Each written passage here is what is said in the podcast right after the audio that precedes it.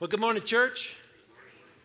Go ahead and grab your Bibles, open them up to the book of Jonah, a small little book in the Old Testament. We are in the middle of a short sermon series on the book of Jonah. I'm sure for some of you, maybe you've grown up in the church, you've heard the story Jonah and over. I mean, whether it was on a flannel graph out of a, a book, coloring book, or maybe your Sunday school teacher, or maybe your parents, you've heard that story, and it's a very familiar story and we love it. We love the, the, you know, God's like, go to Nineveh, and he runs away. So we got that runaway prophet. Then we got the, the getting to the port and getting on the ship and the great storm, and then they throw him overboard, and they got the great fish, and then he prays, and then he, he gets spit up on the dry land, and he goes and gives this great revival, and then there's a, a plant and a gourd, and, and there's all this story, right? But there's, there's a part of the story I felt growing up that we didn't talk much about. I mean, maybe we did, but it was sort of the boring part. It was the prayer. I mean, chapter two is the prayer, and it's like, oh yeah, where's the fish? Oh yeah, okay, go to the end. Okay, and he spits them out. Yeah, oh that's oh that's gross. That's cool. I don't, I don't know if it was me. It might be some of you as well. But I, I, we get to chapter two, and we have this incredible prayer, and it's like maybe we should stop and focus on prayer. I mean, prayer is sort of that thing that's that afterthought, or maybe not an afterthought, it's that pre-thought. Like, hey, before we start the service, let's pray. Hey, before we eat this meal, let's pray. Hey, before we start this NASCAR race, let's pray. I mean, there's, there's always some kind of event. Like, we should pray. So we do, right? And uh, I, I sort of like to admit here that when we're in public, you know, well, it's the pastor's duty, right? So if you're out with me somewhere, that pastor, hey, why don't you go ahead and pray? And of course, you know, I, would love to, but it's like, why are we afraid to pray in public? Or why are we afraid to pray in front of each other? I think there's that thing of maybe we're worried about what our prayer is going to sound like. Maybe I'm going to say the wrong thing. And I, I'm telling you, Hollywood, as much as I do not like Hollywood, they have put out a couple movies where there's a couple prayer scenes that they just nail it. They do. And you can't help but laugh because it's like, yep, that everybody's thinking it, but nobody's saying it. Ben Stiller and Meet the Parents, Uh, he just tries to pray. He tries to pull it off like he can pray. He can't. If you want to Google, you can. I, I mean, there's, but there's one. There's one of my personal favorites, and, and I do have to show you this one because it's one of my personal favorites. Before we begin, since this is Aunt Bethany's 80th Christmas, I think she should lead us in the saying of grace. Oh, great. Oh. What, dear? Grace. Grace. She passed away 30 years ago. They want you to say grace. The blessing. Hmm.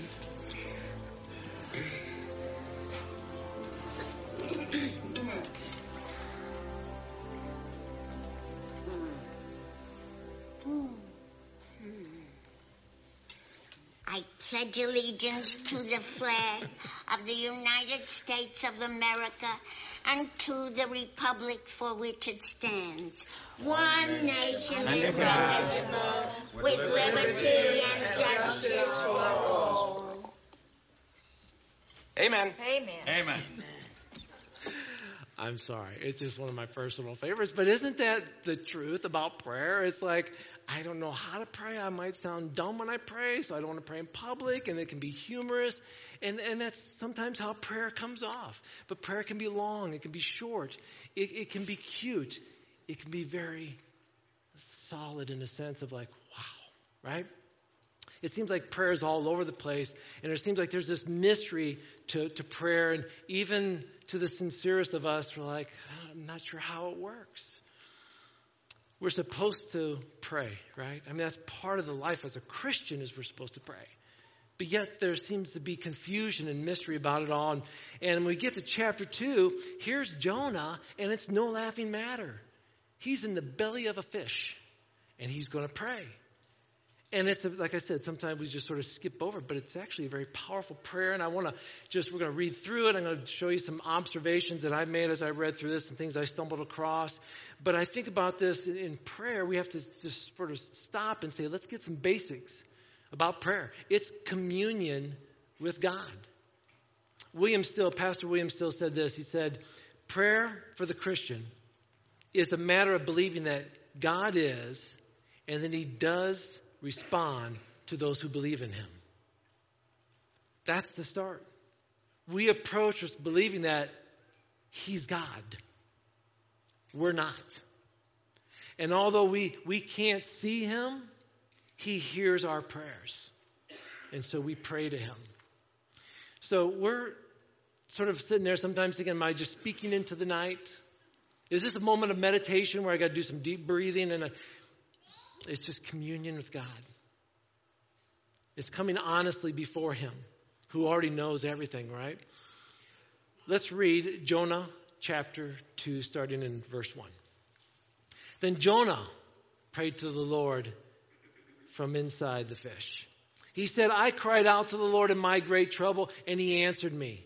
I called to you from the land of the dead, and the Lord, you heard me.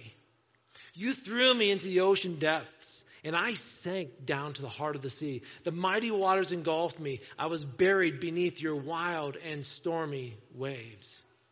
Then I said, O Lord, you've driven me from your presence.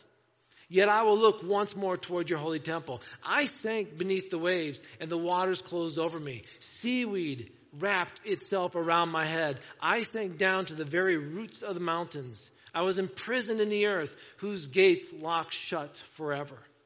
But you, O Lord my God, snatched me from the jaws of death.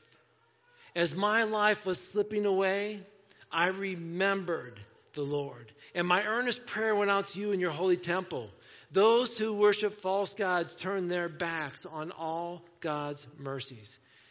But I will offer sacrifices to you as songs of praise, and I will fulfill all my vows, for my salvation comes from the Lord.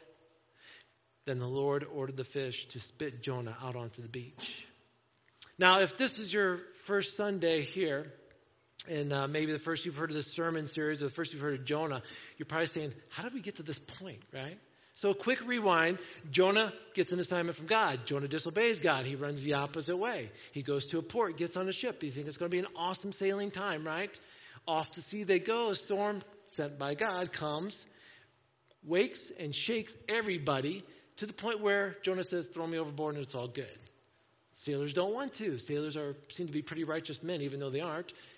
And they do everything they can to not throw Jonah over, but they eventually throw Jonah over. The storm stops. A great fish comes by, swallows Jonah, and now here we are. Wow, you look at that and it's like, oh, okay, three days, three nights in the belly of a great fish. Can we really believe this? And, and, and I know we sort of talked about this the very first week, but I want you to imagine, think, just go back in time, 200 years ago. 150. Let's just go back 100 years. Okay, we don't have to go back that far. Let's go back 100 years. So the year is what? 1922? And you have gone back in time and you had your smartphone with you. And you're walking around and you're like, I just FaceTime somebody on this little thing here. And everybody around you is thinking, no, you did. What, what's FaceTime? How, that's impossible. How do you talk to somebody and see their face? That's just completely impossible. If that's if we rewound 100 years, right?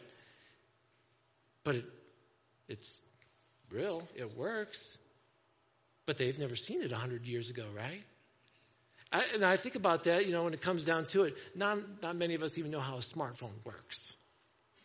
So we sit there and we, we doubt can, can somebody really be alive in a fish three days, three nights? Well, how do you talk to people on the other side of the world looking at their face? Well, that's impossible if that was 100 years ago, but now it's possible. So could this be possible? We've talked about this. God can do anything he wants, right? This is true. August 5th of the year 2000, there was a story reported when Air France uh, Flight 71 flew out of the French Polynesia in the South Pacific and landed in Los Angeles. 7:48 at night, at the terminal gate, a maintenance worker looks out and he sees a blanket hanging from the bottom of the plane by the wheel well. They found a six foot, 180 pound man curled up, virtually frozen inside the wheel well. He survived the sub zero temperatures at 38,000 feet while that plane was flying 600 miles an hour for eight hours. His clothes were shredded. He was covered in grease. He was basically in a coma. His body temp was at 79 degrees. They took him to the UCLA hospital, uh, medical center, and they said this We don't know of any other person whose body temperature dropped this low and survived. Usually at 85 degrees, it's fatal. Now, let me ask you this, church. Do you think a six foot, 180 pound man can fly for eight hours in the wheel well of a flight 747 at 38,000 feet, going 600 miles per hour in sub zero temperatures of 50 degrees below, not calculating the wind chill, mind you, okay, and finally alive, arriving in LA, then being transported to a medical center, then being released and going out to Denny's at night? Think that's possible? No. Exactly. Exactly. But yet we're like, I don't know about that whole Jonah thing and the, in the fish, you know? I don't know. Here's the thing we don't know how the human body functions or how our phones work, right? Why are we fighting with a God over these things? We just wrestle with God over things like, oh, how could God? How could God? How could God not? God can do anything. And so we come to a conclusion in chapter one, and in, and in this case right here, God can orchestrate a storm. God can orchestrate a great fish. And it wasn't a just so happened, this was judgment. We go back to the last couple of weeks and we realize does Jonah deserve it? Well, listen, when you turn your back on God and you basically thumb your nose to God and say, I'm not going to do what you just told me to do, well, do you think you're going to get some kind of judgment? Yes. Most likely it will. But the beautiful thing of this is that he deserves judgment, but God gives him mercy. He doesn't get what he deserves. Now, here's a caution I want to make. Sometimes when we talk about things like this, we make the mistake of using the word karma. Karma is basically an Eastern religious belief that what goes around comes around. We hear it all the time. Oh, that's karma in action. Let me, let me ask, uh, as a pastor of this church, a favor of all of you. Please do not speak of karma. Karma and God do not go together. Karma opposes the grace of God. It is not biblical, it is an Eastern religion. Now, we see thoughts of that in ancient history because that was a part of their life. We see it in the scriptures in the New Testament where there was that kind of thought going on that bad things happen when you do bad things. That's the karma thought, right? In the book of John, chapter 9, Jesus said this he's with his disciples, and they asked him, and said, Hey, Rabbi, this man, there was a man that was blind. He goes, Who sinned, this man or his parents, that he was born blind? Jesus answered, He said, It was not this man who sinned or his parents, but the work of God might be displayed in him. See, the disciples thought this man sinned, therefore something bad happened to him. If it wasn't him, it must have been his parents who sinned, therefore something bad happened to him. That's the Eastern religion. That's the thought of karma, right? And Jesus like, no, no. We look through other scriptures. Job. Job's buddies, his friends, right? They show up. Job, you got a lot of things going bad in your life. You must be sinning. You must be doing bad things because bad things are happening to you. But I don't know if you noticed the answer that Jesus gave. Jesus answered with grace. He said, Neither this man nor his parents sinned. In this statement, Jesus is acknowledging guess what? Suffering happens. Suffering happens. And not because of something you did. Sometimes we make bad choices and the result is suffering. Sometimes we make good choices and sometimes the result is suffering. Sometimes we make no choice and the result is suffering. Sort of like the sailors they were on the ship with Jonah. Jonah made the bad choice. The storm came because of Jonah. Sailors did nothing, but they just happened to be in a storm. In this story, we know it tells us that Jonah ran from God. So his sufferings were his own doing. That is true, right? Judgment may come sooner or later, but judgment will eventually come, and, and Jonah is now paying for his disobedience. He's been tossed over into the sea. He is now in the belly of a fish. He's paying for what happened. But here's the thing we've learned this is that God loves us so much, He's, He is willing to sink your ship if you're going to go in the wrong direction. We talked about that last week. So here's the thing God appoints this great fish, He orchestrates creation for His doing. You know, He can part oceans, he can create famines. He can do whatever he miraculously wants to do, and in this situation, he sends a great fish. He's going to show mercy. He does, Jonah, does not deserve a second chance. God's going to give him another chance. So he sends this fish. We read this story. We already know the outcome because we've heard the story over and over. But I want you to pause for a moment and pretend this is the first time you've ever heard the story. It's hard, I know. But try. Just imagine you're on a cruise ship, and as the cruise ship is out in the middle of the ocean, somebody falls overboard and thinking, oh no. And, and, and there's nobody jumping in to save. There's no lifeguard. There's no lifeboat. There's no life preserver and you see them go under and you're not seeing them come up and then you see the, the movement of this big shadow and they're like that is a big fish that is a whale what is that i don't know and you see it just pass over where your buddy just fell in and it's like it's been 10 minutes 15 minutes they're not coming up in your mind in your assessment story's over and that's what we have here we, we, there's nothing going to happen right the story should be over but he's alive jonah is alive. Listen, this is just a temporary fix, by the way. It's a temporary fish, fix because he's still inside a fish. He's still alive. He doesn't know how long he's going to survive. He doesn't even know if he's going to survive. He could be in there that first five minutes and thinking, I can't believe I'm in a fish. I'm done. But three days later, he's still alive. This is a temporary thing, right? We view it, maybe this, maybe it's like a timeout. You know, parents, you know what I'm talking about? You go to your room and you just think about what you did. God's like, you go to that fish. You think what you just did, right? So he's like in his little timeout situation here with the judgment of God upon him. And he's alone in that belly of that fish. Listen, that first, that first wake up call the storm, this is the second wake up call. And now he's in there with the opportunity to get things right with God. The question is, will he? Or is he just going to grumble and complain inside the fish? chapter 2.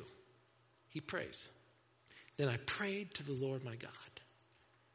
I, think about this. Jonah, I want you to go to Nineveh. I'm going to Tarshish.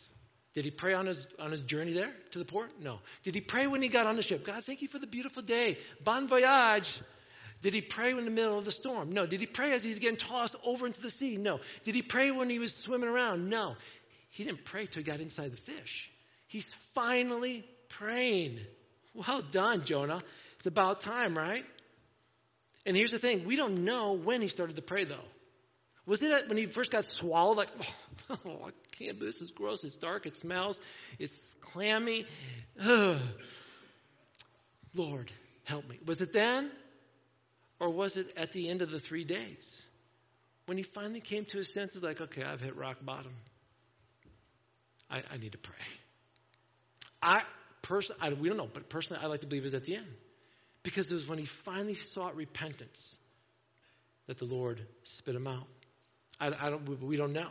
But here's the thing I do know Jonah had to hit rock bottom before he finally turned to God. How many of us have that same kind of story? How many of us have had to go through situation after situation after situation after situation where it's like, I can't do this anymore. I have hit rock bottom. I don't think I can have anything else worse happen in my life. God, where are you?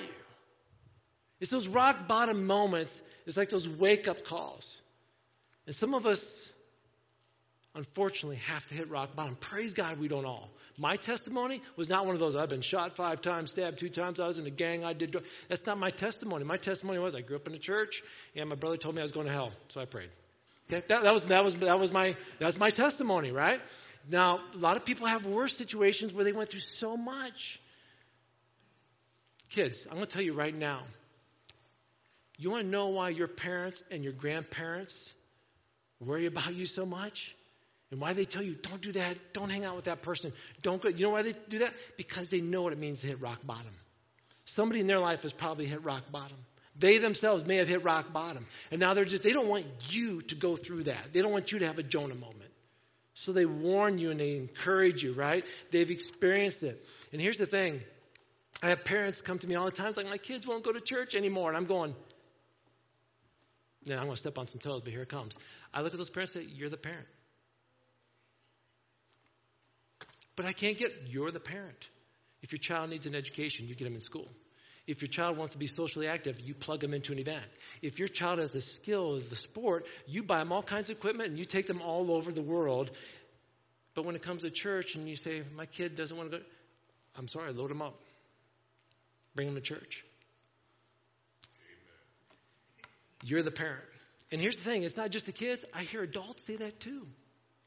I hear adults say that too. So, so I hear adults say, Man, I need to get back to church. Man, I haven't been to church in a long time. And I'm sitting there going, You're right. Come on back. Come on back. And here's the thing you, you should come back. But listen, I want to make sure this is clear. This isn't about church attendance. This isn't the pastor of a church saying, I want every seat full. Okay? Every church across America would love to see every seat filled. I, I, believe that, okay? But it's not about church attendance. Why do we want students to come back? Why do we want youth to come back? Why do we want adults to come back to church? Because it's about connecting and worshiping the God of this universe. It's all about God. It's not about filling the seats or filling the pews or filling the offering. It's about connecting with the God of this universe who loves us.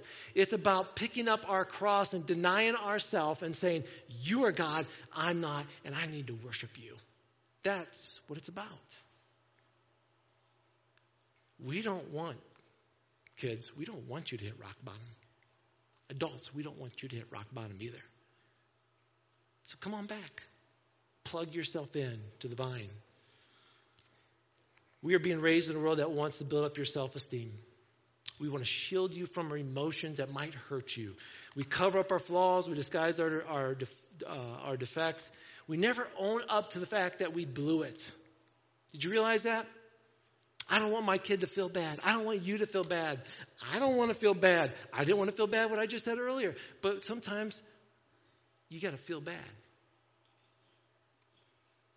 We, uh, we, we take what God has declared as being immoral and we say, it's okay. Why is that? Because if I see something as being immoral against God, and I do it, I know I'll feel guilty. I don't want to feel guilty. So I'm therefore going to declare that is no longer against God. I'm going to do it so I don't have to feel bad. That's where we are today. Truth is whatever you make it to be. We don't want to feel our wrongdoings. And here's the thing listen very carefully, church. If you are never imprisoned for your wrongdoings, you will never know what it feels like to taste the freedom of God's grace. Sometimes it takes a rock bottom moment so that we will surrender and give our heart to God. I, I, would, I don't want anybody to feel bad. But you know what? If that's what it's going to take to get you back to God, here it comes. I'm sorry. Because I've been there too. We've all been there. Jonah is there. He hit rock bottom. He's in the belly of that great fish, and he, and he says he's in, in Sheol, which is what does that mean? The Hebrew word? It's the underworld. It's a grave. It's a pit. It's described as the place of the dead, a place of no return, a place where there's no praising God. It's a place of punishment. No righteous people are there. It's only those guilty of sin. In other words, it is hell. That's what Jonah is describing his moment right there. And he's like, I can't describe it any other way. So I will use that word, and he does. He realizes the depth of his sin is beyond his fixing. Look at verses 5 and 7. He says there, he goes, I sank beneath the waves and the waters closed over me. Seaweed wrapped itself around my head. I sank down to the very roots of the mountains. You see this rock bottom moment? I was imprisoned in the earth, whose gates lock and shut forever. As my life was slipping away, I remembered the Lord. And my earnest prayer went out to you in the holy temple. Jonah felt like he had been abandoned by God, which is sort of ironic because Jonah is the one who abandoned God. He's the one that ran away. And that's the way it works today. We blame God all the time. Hey, God, where are you at? Oh, I forgot I told you not to come into our school. I, I forgot. We've told God not to come into our personal lives. God, I'm going to go out and party. So your Holy Spirit can't come out with me and see the things I'm going to be doing, okay? And then when something bad happens, like, God, where are you at? And he's like, where you told me to be, not with you. And that's sort of what happens. But the reality is, God never abandons us. As his children, we are scripturally told he will never abandon you. He will never leave you. And even in those moments when you feel you are at rock bottom, God is there. And Jonah was rock bottom, and God was right there. And I know you feel like I've abandoned you, Jonah, but I'm right here. I'm right here. I'm the one that brought the fish to save you. Jonah didn't see how bad his sin was by somebody else telling him. He didn't need somebody. There wasn't like another guy that was in there and he's like, oh, Enoch, there you are. Hey, what's up, brother? And Enoch's like, hey, you want to know why you're in here, man? You're sinning. You got to stop sinning. Did, did it, he was in there by himself. You don't need anybody to tell you how bad of a sinner you are. It's when you figure it out yourself, I have blown it. That's when repentance comes. That's when change comes. And this is what happens here. I love this. Look at verse 9. Verse 9 says, But I will offer sacrifices to you with songs of praise, and I will fulfill all my vows. For my salvation comes from the Lord alone. Salvation comes from the Lord. Jonah figures it out after all that prayer. I've hit rock bottom. I'm in here. This is like hell. I don't want to be in here anymore. And all of a sudden he's like, My salvation comes from the Lord alone. Can't work my way out of this one. Can't, can't have somebody else pray me out of this one. Salvation only comes from God. There's another small prophet book, and there's, a, there's quite a few of them there in the Old Testament. One is Zechariah, Zechariah chapter 3. I want to read something to you from there. This is an incredible passage in Zechariah 3. It says, The angel, this is Zechariah speaking, the angel showed me Jeshua, the high priest, standing before the angel of the Lord. Can you picture this now? Jeshua, the high priest, standing before the angel of the Lord, and the accuser, Satan, was there at the angel's right hand, making accusations against Jeshua. Jeshua, you did this. Jeshua, you did that wrong thing. That's Satan, okay? And the Lord said to Satan, I, the Lord, reject your accusation, Satan. Yes, the Lord who's chosen Jerusalem rebukes you. This man is like a burning stick that has been snatched from the fire. Remember those words from Jonah? I was snatched out. Jeshua's clothing was filthy as he stood before the angel. So the angel said to the other standing there, Take off his filthy clothes. And turning to Jeshua, he said, See, I've taken away your sins. And now I'm giving you these fine new clothes. Then I said, They should also place a clean turban on his head. So they put a clean priestly turban on his head and dressed him in fine new clothes while the angel of the Lord stood by. In this story, we have Zechariah sees this angel of the Lord, and he sort of said, This is what's going down. Jeshua, the high priest, he's being accused of a bunch of sins in his life, and that's Satan. Satan's the accuser. He does that. He will try to accuse us before the Lord. But God shows mercy and he chooses to save us despite our sins. And those dirty clothes described here that Jeshua is wearing are sins. So as Satan stands there and accuses us of our sin, God says, I have forgiven you of that. Let me take those dirty clothes off and let me put some new clothes on. We are snatched like this picture here, like this story here, we are snatched from the fires. That's mercy. We are dressed in new clothes, which is being renewed in God's Spirit. See, the point is salvation is from God, not us. We can't earn our way to heaven. We can't work our way to heaven. He snatches us out of the fire. And he says he dresses us in new life. 2 Corinthians 5, 21, Ephesians 4, 20. There's so many verses, uh, scripture in the New Testament that go right along with this, but here's two of my favorite. For God made Christ, who never sinned, to be the offering for our sin, so we could be made right with God through Christ. It's through Christ that we are saved. Ephesians 4 23, 24. Instead, let the Spirit renew your thoughts and attitudes. Put on your new nature, created to be like God, truly righteous and holy. We are putting on a new nature. We put on these new clothes. We are living now a life of sanctification, which is a process of growing in the Holy Spirit. That's where we're at right now. When it comes down to it, God is mercy. This should humble us, church. This should make us grateful. We were sitting here, no matter where you are, whether it's a rock bottom situation or not, to understand this, you and I have been snatched from the fire. We've been saved. We have been rescued. We don't deserve it, but He has rescued. That's mercy. And that's what's going on here, and it should humble us. And I think whether it's Jonah or Jeshua or ourselves, we discover, you know, what, we deserve death, eternal death, and yet God says, I love you, and I will snatch you out of that fire. That's mercy. And this is the greatest deliverance. You know, everybody looks like, you know what the, what the most incredible, part of the story is the last verse when the, when the fish spits Jonah out. It's like he was delivered from the fish. The greatest deliverance was he was delivered from hell. That was the greatest deliverance. Getting out of fish, that's just second hand, second thought. You know, seriously, Jonah could have just died right there in the fish. He really could have. He's like, Jonah, I forgive you. I've heard your prayers. You are forgiven. And Jonah says, Thanks, God. And he could have died right there. But that's a merciful God who says, But I'm not done with you yet. And I'm not done with the people in Nineveh. So I'm going to have you get spit up. Yeah, look at verse 10. Then the Lord ordered the fish to spit Jonah out onto the beach. Jonah was not inside that fish, directing it, tickling its tongue, or, you know, making it gag and then, you know, spit up. God did it. And here's the amazing thing. When Jonah jumped out of the, boat, he was in the middle of the sea. The fish was in the middle of the sea. And now they're on the shore. So what happens? That means God orchestrated that fish and directed him. Let's go back to the shore where we started, okay? God took that fish right back where he started and spit him up on the shore. And if you were on the shore that day, having a beach day, oh, what a lovely sight that would have been, right? You're sitting all of a sudden, boom, you're like, that was awesome, right? Who are you, Jonah? Let's, I'm with the uh, Jerusalem Chronicle. Can you tell me about what it was? You know, we don't know what happened. All we know is that this happened. And it's an amazing thing. Jonah did nothing. God did everything. Again, we think we can save ourselves. God's the one who saves us. And for that, we should be grateful. Let me wrap this up with some, some thoughts for what we can do. Here's the first thing I want to I want to encourage us as a church. Don't wait to pray.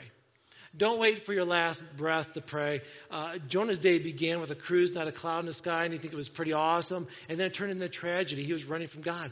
Church, don't wait to pray. Spend time every day praying, communing with God. Don't wait to hit rock bottom. We need to pray. And here's the thing it's not about escaping a great fish, it's not about escaping a storm.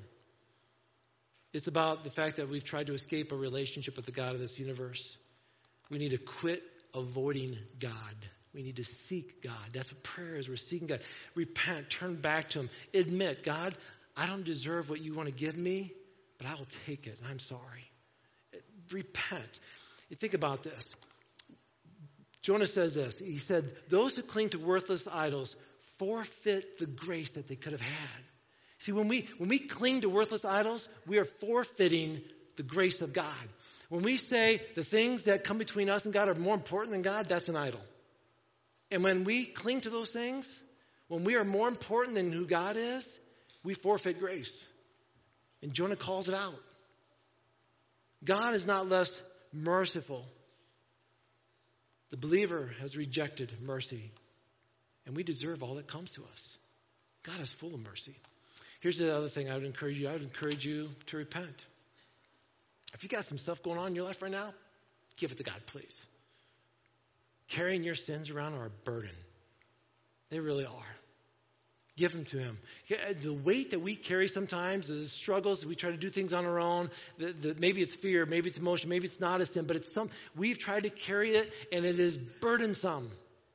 I saw this picture and heard this story. I think few people maybe also heard of it, but uh, out in Colorado, there was this bull elk in Colorado. Somehow got his head into a tire and it was stuck. And for two years, he was out in the wilderness there trying to track him to get that tire off. But for two years, he's going around with this car tire around his neck. I mean, hey, you know, Rudolph got called all kinds of names because he had a red nose. What do you think Randy here was going through? I mean, we'll call him Randy. I mean, can you imagine the misery, the kind of elk games he could not play, the kind of name calling that went on, all the kind of punchlines that came? Hey, hey, Randy, you having a good year? Huh? And they probably got to the side of a road, and the, his elk buddies, hey, Randy, hold on, hold on, hold on. This is where the rubber meets the road, and you know, just, saying, okay? Or, or maybe his cousin Rudy Rudolph comes along and says, Hey guys, I just want to let you know, Comet, he's my BFF. Randy, he's my BF good, rich friend. Yeah. I'm sorry. I just looked at my wife. I'm sorry. You're probably tired of my jokes. So I'll spare you for any more.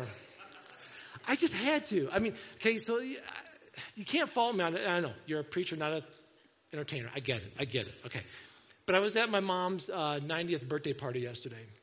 My mom and dad actually share the same birthday. Um, dad passed away seven years ago, but we celebrated mom's 90th yesterday. And here's the thing in our family dumb dad jokes are all over the place. So, in honor of yesterday, I just had to share some with you. I thought my dad would truly enjoy. He's looking down on heaven right now saying, oh, that was funny.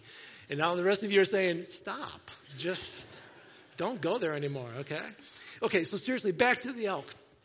Here's the thing they tracked that elk for a couple years, and they tried to catch it, they tried to tranquilize it.